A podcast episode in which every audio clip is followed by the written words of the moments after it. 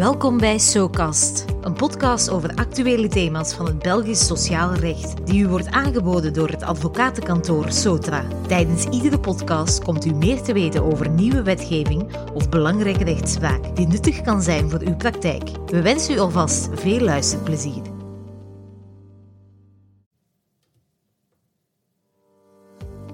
Hallo, mijn naam is Johanna Verelst, advocaat bij het advocatenkantoor Sotra. Ik heet jullie graag welkom voor een nieuwe aflevering van SoCast, een podcast over arbeidsrecht. Ditmaal met Karel de Vloo. Vandaag gaan we het hebben over diverse aanpassingen aan het arbeidsreglement die verplicht zijn ingevolge een aantal recente wetswijzigingen. En het directe aanknopingspunt voor deze nieuwe podcast is de wet transparante en voorspelbare arbeidsvoorwaarden. Is het niet, Karel? Inderdaad, Johanna. Een aanpassing van het arbeidsreglement zal in ieder geval nodig zijn omwille van een aantal nieuwigheden van deze wet.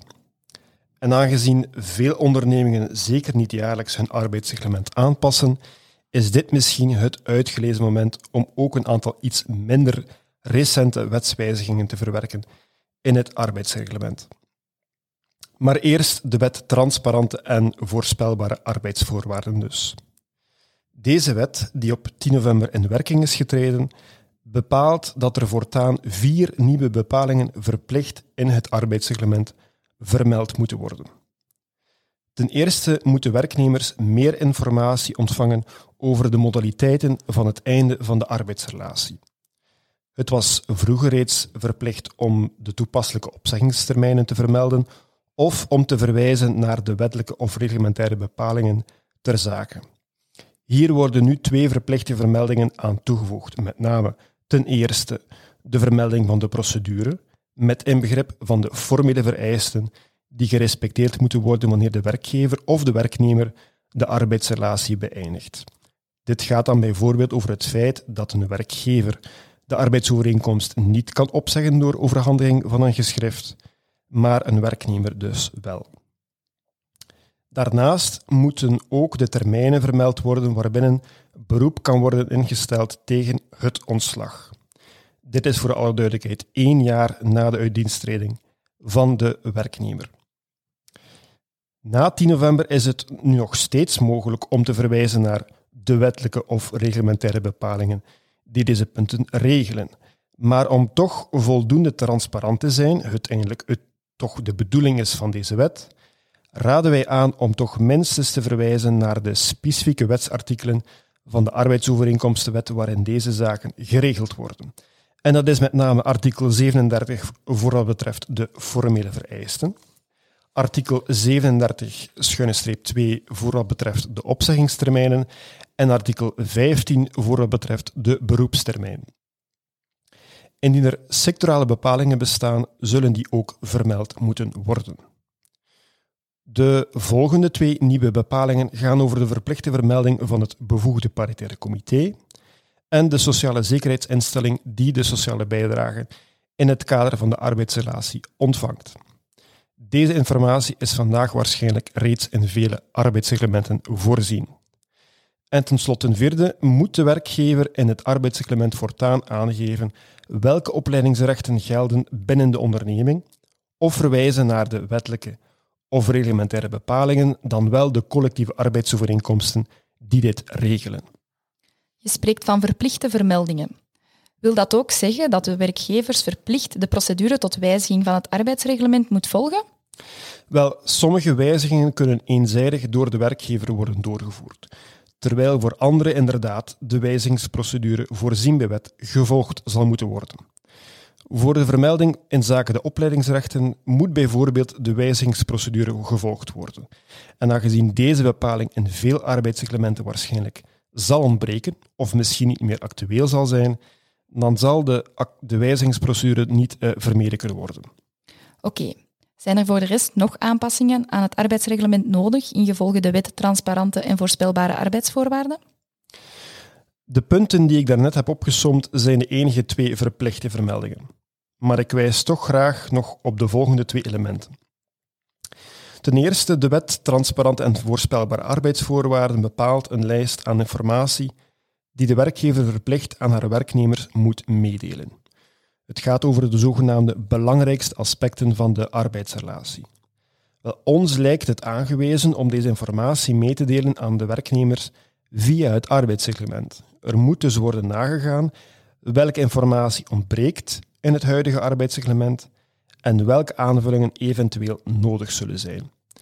Wel, één element dat mogelijk in heel wat arbeidsreglementen zal ontbreken, is de informatie over de mogelijkheid tot presteren van overuren, de eventuele betaling van overloon en de eventuele toekenning van inhaalrust voor deze uren. Een tweede punt betreft de zogenaamde exclusiviteitsclausules. Dit is een standaardclausule in heel wat arbeidsovereenkomsten, maar mogelijk ook in veel arbeidsreglementen. Welnu, het is voortaan niet meer mogelijk om een werknemer te verbieden om nog buiten zijn werkrooster te werken voor één of meerdere andere werkgevers, behalve indien dit wettelijk is toegestaan. Een concreet voorbeeld van een wettelijke uitzonderingsgrond is bijvoorbeeld het verbod om voor een directe concurrent te werken tijdens de arbeidsrelatie.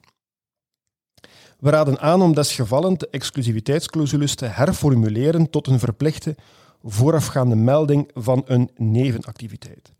Op die manier kan de werknemer nog steeds tijdig nagaan of er eventueel sprake is van een belangenconflict.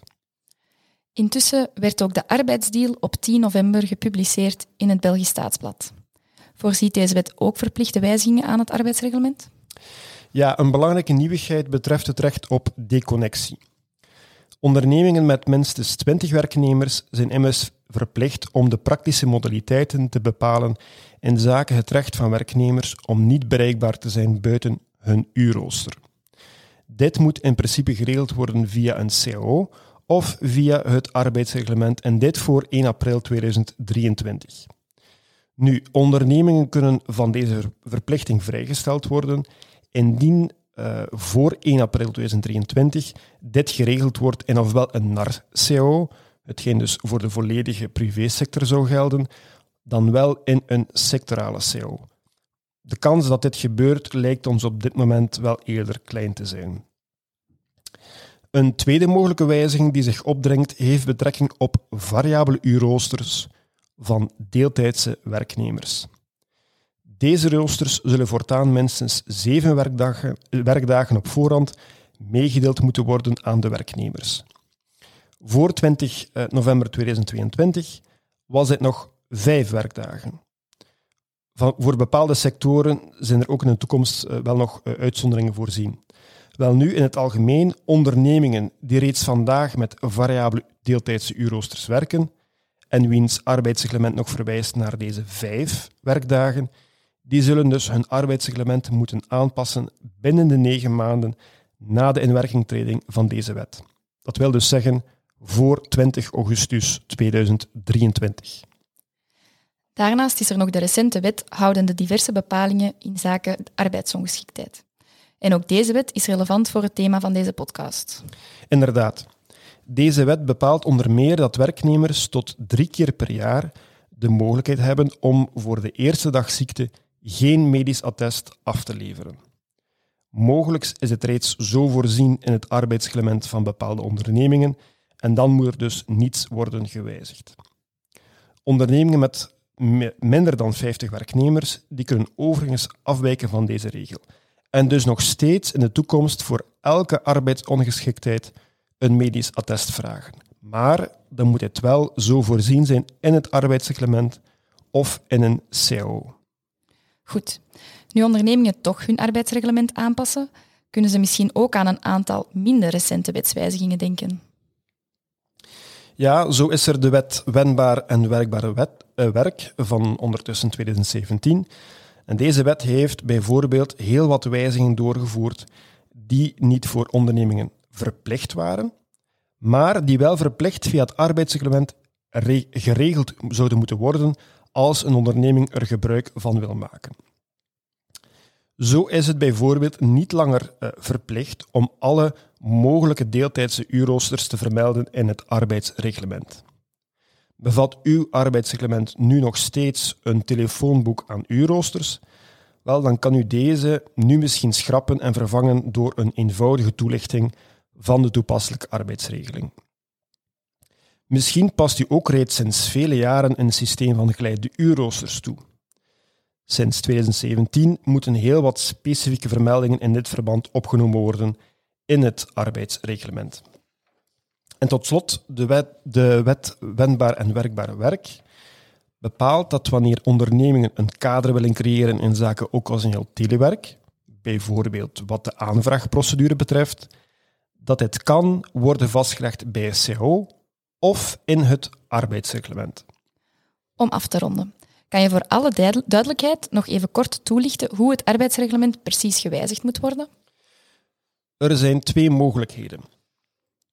Ofwel heeft de onderneming een ondernemingsraad en dan worden de wijzigingen in dit orgaan besproken.